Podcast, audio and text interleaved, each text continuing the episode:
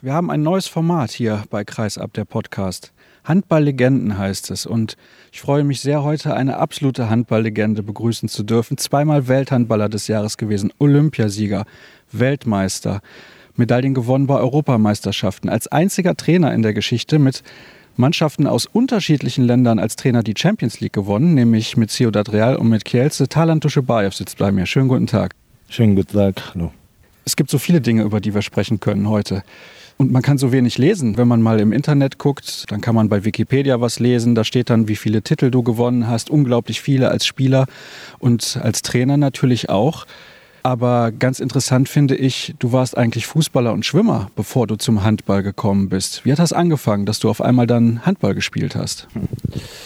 Ja, natürlich, das, das ist ganz einfach. Die ganze Welt spielt Fußball als Kinder und auf dem Beginn habe ich angefangen mit Schwimmen, mit Leichtathletik, aber Danach meine Eltern, sie haben umgezogen in unsere Hauptstadt, damalige Frunze, jetzt ist Bishkek im Kirgisistan und da in eine schöne Wohn, wie kann ich sagen, Wohngänge, ja, da habe ich eine unglaublich schöne, für damalige Zeiten, eine große Schule mit einer super, super Halle aufgebaut und dann mehrere Freunde von mir im Winter, wenn ein bisschen kalt ist da. Sie haben umgezogen in die Halle und sie haben angefangen Handball zu spielen und deswegen natürlich, ich habe auch mit meinen Freunden zusammen zu dieser Halle ein paar Mal gekommen und seitdem ich bin im Handballwelt seit dem Ende, ich glaube 1980. Handball war damals in der Sowjetunion ein großer Sport. In der Sowjetunion war äh, unglaublich populär. Das war ein, äh, eine unglaublich gute Schule. Natürlich in Kirgisistan ist das war nicht so, aber trotzdem ich habe viel äh, Freude gehabt und viel äh, Glück gehabt, dass in diesem Zeitpunkt mehrere Trainer sie haben da gearbeitet. Sie haben gearbeitet mit jungen Leuten und zum Glück für mich ich habe mit diesen Trainer getroffen und so ich habe bis heute Tag ich bin hier im Handball. Gott sei Dank, kann ich nur sagen. Also ich kann mich noch an viele tolle Spiele auch in den 90ern von dir erinnern und dann auch später noch bei Ciudad Real. Hattest du Vorbilder, hattest du Idole damals? Denn in Russland, das haben wir ja gerade gesagt, war der Handball so unglaublich populär. Im Handballwelt wahrscheinlich nicht. Ich habe insgesamt meine Sportidolen gehabt. Ja, natürlich für mich Muhammad Ali, was habe ich über ihn gelesen oder Pelé, das waren äh, überragende, die besten Sportler aller Zeiten. Äh, für mich ist äh, ganz klar. Und dann von Russland, von Sowjetunion in damaligen Zeiten äh, waren von Leichtathletik und von Schwimmen, Wladimir Salnikov und Viktor Saneev. Natürlich, ich habe mehrere Vorbilder, aber im Handball wird das, glaube ich, war kein einzigster, welcher hat mir in damaligen Zeiten so viel, so viel beeindruckt. Wenn ich jetzt so überlege, also ich war natürlich erst 1980 geboren, deswegen kann ich mir das alles nicht so vorstellen. War es sehr streng damals mit den Trainern im Handball in Russland? Das, ich glaube, das waren ganz, ganz andere Zeiten in der Sowjetunion. Ehrlich, ehrlich sagen, das war wahrscheinlich, jetzt wir sehen von anderer Seite, was hat da passiert in damaligen Zeiten. Aber ich glaube, als Kinder, wir waren ganz zufriedene Leute. Das war äh, ganz anderes Welt. Ich kann sagen, wir haben alles probiert und Schwimmen und Boxen und Leichtathletik, so wie im Fußball und so wie jeder Kind in damaligen Zeiten in der Sowjetunion geglaubt hatte und er hat alles gekriegt. Und deswegen, äh, so ich gesagt, ich bin nicht nur sehr zufrieden, ich bin ein glücklicher Mann, dass ich habe in dieser Zeit in der Sowjetunion geboren bin und mit diesen Trainings und Handball, also meine Entwicklung immer noch besser, besser und besser geworden. Bist du noch regelmäßig in deiner Heimat oder hast du gar nicht die Zeit dafür?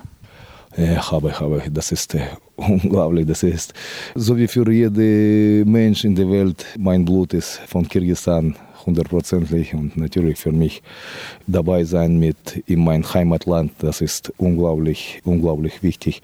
Natürlich, das ist ein Gefühl, ich glaube, welcher kommt nur, nur mit dem Jahren. Du bist dann zu ZSK Moskau gegangen und das war gar nicht so einfach, denn es gab einen großen Konkurrenten, SKA Minsk. Möchtest du überhaupt darüber sprechen, denn du lachst schon? Ja, ja, natürlich, das war unglaublich schwierige Zeit für mich, dass natürlich zum Glück ein solcher Verein wie CSKA Moskau in damaligen Zeiten, das war eine militärische Mannschaft, die beste Mannschaft überhaupt, äh, welche ich habe gesehen. Wir haben da alle, alle Sportdisziplinen gehabt. Das war ehrlich unglaublich, äh, unglaubliche Sache für mich und deswegen am Anfang an, ich habe nie gedacht, dass ich kann so weit kommen in mein Sportleben, aber Gott sei Dank, ich habe da auch viele, viele unglaubliche Trainer und unglaubliche Menschen getroffen, welche haben mir viel, viel, viel geholfen und so ich sage, das, das ist Glück, Glück und Glück in meinem Leben. Also SKA Minsk, die Mannschaft, die euer großer Konkurrent war, das war auch eine Mannschaft mit vielen Stars. Da haben unglaubliche Spieler gespielt. Wie hast du diese Rivalität empfunden, diese Spiele? Kannst du dich noch an einzelne Spiele vielleicht sogar erinnern? Natürlich, ich glaube, das war ein, eine von besten Mannschaften aller Zeiten für mich, Skamiensk, mit unglaublichen Trainern, wo, so wie war äh, Spartak Mironovic mit unglaubliche Spieler, so wie Alexander Tutschkin, Michail Jakimovic, Alexander Karschakewitsch, Juri Shevtsov, Georgi Sveridenko. Hey, alle sind Olympiasieger und nicht nur einmal, so wie Tutschkin, zweimalige Jakimovic, die Weltmeister. Also das ist unglaublich, wo sie haben für die Handballwelt gegeben. Für mich, ich habe so viel, so viel Liebe und Respekt zu meinem äh, Trainer, zu Spartak Miranovic. Ich glaube, der war für mich für mich hundertprozentig die beste Trainer aller Zeiten. Kannst du dich noch daran erinnern, wie du zum ersten Mal zur Nationalmannschaft gekommen bist, als diese ganzen Stars mit dir in der Kabine gesessen haben? Du hast gerade ein paar Namen genannt, unglaubliche Spieler in der Handballgeschichte. Und du bist dann auch plötzlich mittendrin? das, war, das war wie ein Traum für mich. Ne? Zuerst, als ich nach Moskau, nach CSK gegangen bin, na, zusammensitzen mit Remanov, Vassiliev, das war schon Kidjaev, unglaublich. Ich weiß es, ich kann nicht äh, sagen, welche Gefühle ich habe da gehabt. Und natürlich ein bisschen später, äh, drei Jahre später mit Nationalmannschaft in der Kabine zusammen mit diesen Leuten zusammensitzen. Sie waren Olympiasieger im 88 in Seoul. Das äh, das war äh, etwas Besonderes in meinem Leben. Natürlich, ich war so ein kleines Kind mit einem unglaublich schönen Geschenk. Und ein paar Jahre später dann Barcelona, Olympische Spiele. Vielleicht kannst du ein bisschen was dazu sagen. Viele sagen, es waren die letzten richtig schönen Olympischen Spiele. Danach ging es oft ums Geld, um Kommerz, aber das waren noch richtige Olympische Spiele. Hast du das auch so gesehen? Natürlich, natürlich. Zum Glück, ich habe gesehen, 92, 96 und mehrere Olympiaspiele und äh, so wie hast du gesagt, dass wenn wir gehen in Kommerz, natürlich, das ist ganz wichtig auch, aber ich glaube, damals ganze Welt die Olympiaspiele organisiert mit ganzem Herz und mit ganzem Seele. Das war äh, hundertprozentig ganz anderes als jetzt im letzten Olympiaspiele im Rio oder im 2004 in Athenas. Also das war unglaublich schön, unglaublich gut organisiert und ich glaube, die Erinnerungen sind äh, die besten. Und sportlich sehr erfolgreich für euch. Natürlich, dazu sportlich war sehr erfolgreich für junge Leute, so wie Jakimovic, so wie Barbaschinski. Damals waren ganz junge Leute, unbekannte Leute und natürlich nachdem diese Olympiaspiele wir haben ein bisschen unsere Qualität und Niveau viel, viel verbessert. War das das erste Mal, dass du in Spanien warst bei diesen Olympischen Spielen oder warst du vorher schon mal in Spanien? Nee, vorher. Und äh, wir haben 88, 89 da Juniorenweltmeisterschaft gewonnen bei mehreren Turnieren, bei Präolympischen Spielen in Barcelona im 91. Also ich war schon sieben, acht Mal in Spanien. Das war keine Überraschung für uns, aber Barcelona, das war ähm, ehrlich etwas Besonderes in, in meiner Karriere. Wusstest du dann, ich möchte nach Spanien wechseln? Das ist für mich so interessant als Spieler auch, dass ich diesen Schritt machen möchte? Vor dem Olympiaspiele, wir haben schon diese Möglichkeit gekriegt, nach Ausland zu wechseln und ich habe mehrere Möglichkeiten gehabt aus Deutschland, aus Frankreich, aus Spanien und zum Glück, zum Glück, ich habe ein bisschen Geduld gehabt und mit kühlem Kopf gewartet, abgewartet die bessere Möglichkeit, die bessere Angebot, besonders sportliche Angebot. Und ich glaube, mit hundertprozentig, da habe ich auch ein bisschen Glück gehabt, dass ich habe zu solchen Vereinen wie Teka Santander äh, zusammen mit Michail Jakimovic getroffen bin. Ich muss gerade noch mal auf die Liste schauen, denn ich habe mir ein paar Namen aufgeschrieben aus der Zeit. Jakimovic hast du schon genannt, Jovanovic, Mats Olsson hat mit dir da in einer Mannschaft gespielt, Matteo Garalda, José Ombrados, also noch viele, viele mehr, die unglaublich gut gewesen sind. War das deine beste Zeit als Spieler? Ah, ehrlich sagen, äh, kann man nicht sagen, weil ich glaube, ich habe sowieso immer mit viel Glück, mit vielen verschiedenen Vereinen unglaublich unglaublich gute und positive und nicht nur die gute, auch nicht so gute, nicht so positive Erfahrungen gehabt. Also deswegen für mich jeder Zeitpunkt in meiner Karriere war ganz schön, aber ich glaube damals im TK Santander wahrscheinlich, wahrscheinlich waren die beste. Du bist auch zu der Zeit zweimal Welthandballer geworden, also denke ich auch, dass das eine ganz gute Zeit gewesen ist. Und du bist auch der Erste gewesen, der zweimal diesen Titel, diese Auszeichnung als Welthandballer bekommen hat. Dann bist du nach Deutschland gegangen. Nochmal eine andere Sprache. Wie schwer war das für dich am Anfang?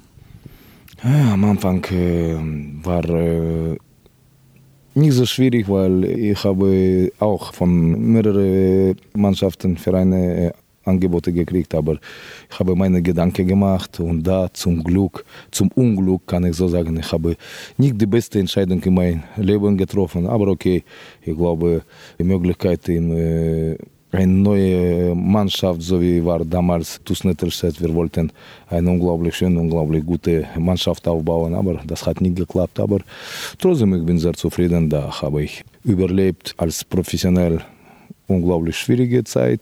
Punkt. Aber ich glaube, für meine Entwicklung, für mein Leben, für ganzes Leben, das war auch sehr positiv.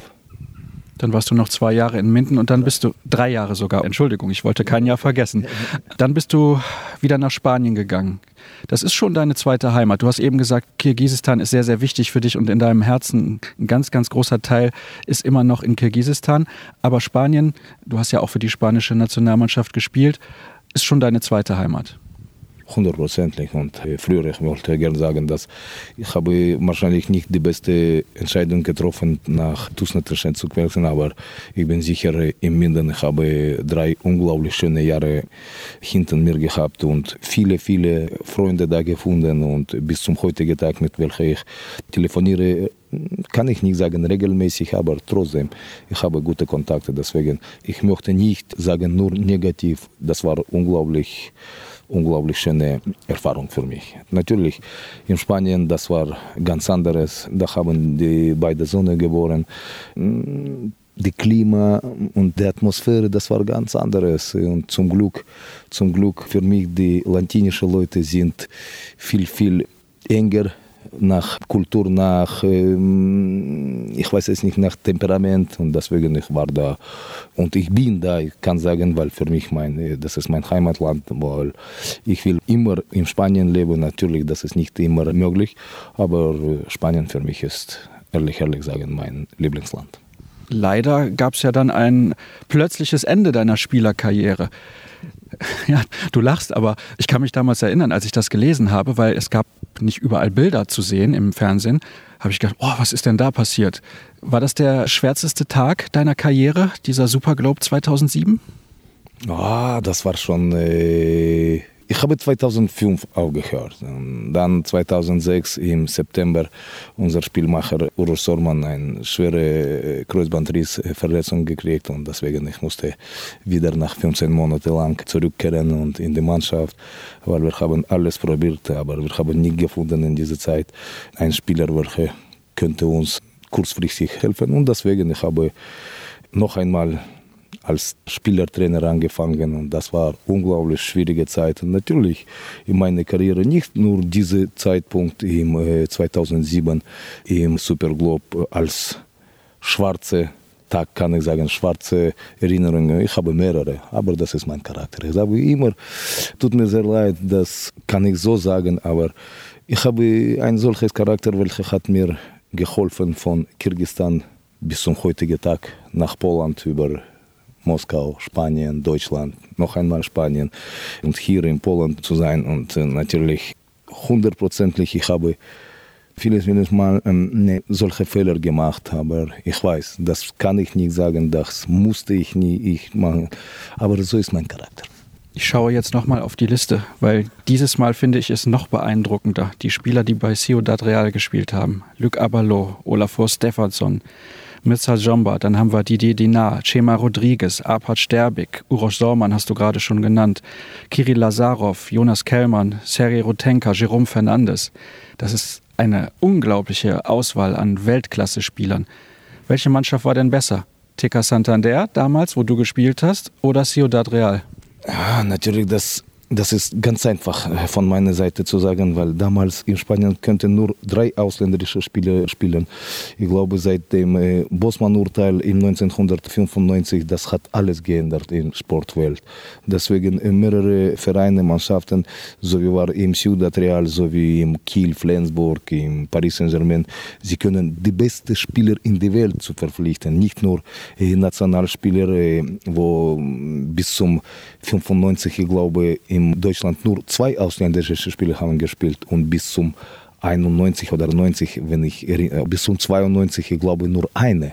Und natürlich, das war eine gute, gute Entwicklung für dieses Land, für Deutschland oder für Spanien, aber insgesamt für Handballwelt, ich glaube, dieses Bosman-Urteil hat nicht nur für Handball, für Sport, hat unglaublich unglaubliche Mischung gegeben, wo wir haben diese Mischungen von verschiedenen Nationen, verschiedenen Kulturen zusammengearbeitet und jetzt Handball ist und Sportart, ich glaube, ist viel, viel schöner seitdem. Natürlich die Mischung von deutsche, spanische, schwedische, russische, jugoslawische Kultur, das äh, ich glaube zum Glück, ich habe auch diese Zeitpunkte mitgelebt und ich weiß hundertprozentig, weil ich war auf dem Parkett in Teca Santander und Ciudad Real. Ich bin sicher, sicher, dass mit solchen Namen, welche hast du genannt, das, das war schon nur Wechseln von zwölf Spielern bis zum 14, 16, welche könnten später spielen, das ist schon ein ganz großer und positiver Schritt nach Zukunft und nach Verbesserung, nach Besserung, Entschuldigung. Und deswegen natürlich, ich bin sicher, Teka Santander mit Mario Garalda, Mats Olsson, mit äh, Juri Nesterov, mit Michael Jakimovic war, mit Julian Ruiz, Javier Cavanas, Urdiales, das war unglaublich gute Mannschaft. Aber ich glaube, später, später mit diese Leute, welche hast du genannt, ich glaube, ist ein bisschen, ein bisschen immer noch besser. Interessant, dass du das so sagst. Und habe ich das richtig verstanden? Dir gefällt das heute besser, dass man Spieler aus allen Ländern zusammenführen kann und eine Mannschaft so, wie man das genau haben möchte? Natürlich, natürlich. Ich glaube, das ist unglaublich, wenn du siehst, was für Einstellungen haben solche Vereine wie Vardar, wie Vesprem, wie Meschkow, Brest, wie Kiel, Flensburg. Natürlich, das ist wie Paris Saint-Germain. Das ist, das ist unglaublich. Und deswegen, ich glaube, die ganze Welt, wir gucken an auf diese Vereine. Wir wollen, so wie die kämpfen, spielen und so gut sein, wie jede diese Mannschaft, welche ich genannt habe. Du warst natürlich vor dem Bossmann-Urteil noch kein Trainer, aber ein Spieler, der schon wie ein Trainer vielleicht gedacht hat. Vielleicht kann man das so sagen, als Spielmacher, auch so wie du gespielt hast, warst du eigentlich ein Trainer auf dem Spielfeld. Glaubst du, es ist trotzdem heute schwieriger, Trainer zu sein als damals, weil du unterschiedliche Kulturen hast in deiner Mannschaft. Jetzt zum Beispiel hier in Kielce hast du einen Spieler aus Deutschland, du hast Spieler vom Balkan, du hast Spieler aus Spanien, von überall, aus Polen. Ist das schwieriger als zum Beispiel zehn Spanier und drei Russen zu haben in einer Mannschaft? Ja, das glaube ich nicht. So ich sage, dass Entwicklung läuft und verbessert Handball jeden Tag. Und deswegen ich bin sicher, dass jetzt wir haben viel bessere, viel bessere professionelle Spieler als früher. Weil für mich, das ist kein, kein besonderer oder kein großer Unterschied zwischen zehn Spaniern und drei Russen oder Deutschen. Und hier, äh, wenn ich bin hier in Kielce, so wie wo wir haben wir zehn polnische Leute und dann vier, fünf balkanische, ein Spanier, ein deutscher Mann. Das ist kein Problem. Wir wollen alles Handballsprache sprechen und natürlich, sie müssen ein bisschen alles Polnisch zu lernen und fast 99 Prozent wir sprechen zwischen Polnisch und ein bisschen mit Hilfe von Englisch. Das ist kein Thema. Was ist für dich, also du schützt immer deine Spieler, du stehst immer vor deiner Mannschaft, wenn sie auch mal schlecht gespielt hat, schützt du eigentlich immer deine Mannschaft. Was ist aber vielleicht eine Sache, die dich unglaublich aufregt und verärgert, wo du vielleicht hinterher auch enttäuscht bist über deine Mannschaft. Gibt es so eine Sache? Ja, natürlich und mehrere Zeiten. Äh, die schwierigste Sache, das ist, wenn die Spieler sind gewöhnt mit dir mehrere Zeit und manchmal sie verlieren, sie vergessen diese ganz ganz dünne Linie zwischen Erfolg, zwischen Hunger und äh, kämpferischer Charakter. Und deswegen oftmals, ich bin sehr äh, verärgert, wenn ich sehe, dass die Spieler, sie geben nicht hundertprozentig. Gott sei Dank, ich habe nicht so oft mal auf meine Karriere solche Situationen überlebt. Aber das ist ganz normal, weil wir sind, die Spieler sind die Menschen und jeder Mensch kann Fehler machen. Aber immer wir müssen Gedanken machen, das sind, sind nur Leute, Leute, welche haben ihre Probleme mit Familien, mit Gesundheit und mit vielen verschiedenen verschiedene Dingen. Aber ich bin sicher, wenn wir haben und aufbauen diese familiäre Atmosphäre, dann immer wir haben mehrere Möglichkeiten, Erfolg zu erreichen. Schauen wir ein bisschen auf die Höhepunkte deiner Karriere. Wenn du dir ein Spiel aussuchen kannst, ein einziges Spiel als Spieler, was du gemacht hast, was ist für dich das Größte, was in deinem Kopf hängen geblieben ist? Ah, so einfach kann ich nicht sagen. Das ist ähm, sehr, sehr schwierig zu sagen. Ich, ich, ich, ich kann sagen, das Leben ist so schön, dass wir haben so viele verschiedene Situationen, wo haben wir mit so vielen verschiedenen unglaublich gute Leute getroffen haben, mit unglaublich guten Trainern, mit unglaublich guten Spielern. Deswegen für mich sagen, nur ein einziger Name und äh, das ist äh, wahrscheinlich, wahrscheinlich nicht äh, hundertprozentig ehrlich äh, von meiner Seite äh, könnte sein. Vielleicht versuchst du es mit 99 Prozent Ehrlichkeit. Ja, natürlich, für mich ein Olafur Stefansson zu haben, das war ähm, etwas Besonderes, aber ein Didier Dinard, welcher weiß, ich habe oft mal gesagt, dass ich habe nie verstanden, dass ich hatte nie ein einziges Mal genannt zum besten Spieler der Welt, weil wir gucken nur die Leute, welche machen Tore, Rückraumspieler, Mittelmann, jetzt in der letzten Zeit ein bisschen auch auf Torleute, aber das, was hat Dinard gemacht, das war überragend. Und er ist jetzt auch ein erfolgreicher Trainer. Ja, natürlich. Ich glaube, er hat ganz gut angefangen, diese Erfahrung gesammelt zusammen mit Claude Anesta, da wo er hat Schritt zum Schritt nach seinem Karriereende angefangen und jetzt trainiert die beste Nationalmannschaft in der Welt. Hast du als Spieler, der eigentlich alles gewonnen hat und als Trainer, der fast alles gewonnen hat, noch Träume oder Ziele im Handball? Natürlich, ohne Träume, ohne Ziele. Das bringt für mich überhaupt gar nichts. Dann besser ist zu Hause sitzen und äh, eine von Vorbildern für mich war immer Fabio Capello. Ich habe ihn gefragt, Fabio, warum hast du nicht kein einziges Foto in dein Büro oder in dein Haus? Er hat immer geantwortet, weil ich muss nur nach vorne gucken. Ich kann nicht da hinten, was hat passiert. Das ist so eine Historie.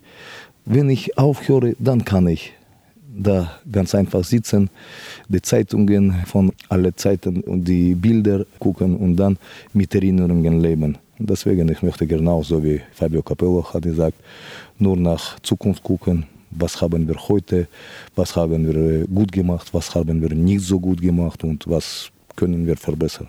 Über eine Sache aus der Vergangenheit müssen wir trotzdem noch kurz sprechen. Im letzten Jahr das Champions League-Finale gegen Westbrem. War ein unglaubliches Spiel für mich, das verrückteste Spiel, was ich jemals gesehen habe, weil bei Westbrem ja auch so viel Qualität ist. Ilic, Palmason, Laszlo Natsch, da sind so viele unglaublich gute Spieler und trotzdem habt ihr dieses Comeback geschafft.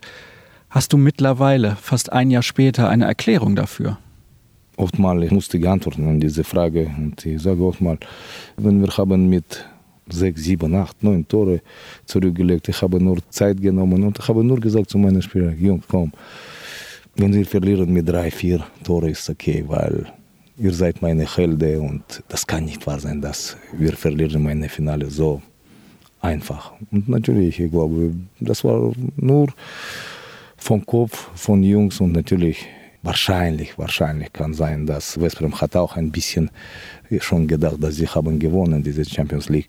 Und deswegen, das war ein kleines Fehler. Nur diese eineinhalb, zwei Prozent von Mentalität, sie haben in diesem Zeitpunkt verloren. Und das hat äh, für uns gereicht. Dass ich kann nicht erklären, aber wir haben gewonnen. Gerade vor kurzem hast du gesagt, so wie Fabio Capello, du schaust gerne nach vorne. Dann lass uns noch kurz nach vorne schauen zum Ende dieses Gesprächs, wo ich mich jetzt schon herzlich für bedanken möchte, denn wir haben über so viele interessante Sachen gesprochen. Kann dein Sohn Alex besser werden, als du das jemals gewesen bist? Natürlich, ich sage zu Alex immer, ich glaube, Alex jetzt genauso in diesem Zeitpunkt mit 24 Jahren, wo ich habe auch zum Glück bei Olympiaspielen in Barcelona gespielt und dann ich habe Schritt zum Schritt verbessert im jedes Jahr im TK Santander, danach mit meiner Erfahrung in Deutschland, in Nettelschend und Minden, ich glaube, alles ist vor Alex. Er ist ein unglaublich guter, ich glaube, eine, nach meiner Meinung, einer der weltbest präparierte Mann von taktischen Dingen. Deswegen, ich glaube, wenn er will, alles liegt von seinem Kopf, dann er kann unglaublich guter Spieler sein. Ich bin gespannt, du hast ja noch einen anderen Sohn, der auch hier spielt in Kielce, wie sich das entwickelt in den nächsten Jahren. Ich bedanke mich nochmal recht herzlich bei dir, dass du dir Zeit genommen hast. War sehr angenehm, mit dir zu sprechen über die alten Zeiten auch im Handball. Und dann soll es das gewesen sein für unsere Premierensendung. Handballlegenden hier bei Kreis. Aber ihr wisst, wo ihr alle Informationen sonst bekommt bei facebook.com slash kreisab oder bei twitter at kreisab.de und dann hören wir uns demnächst an gleicher Stelle wieder. Bis dann.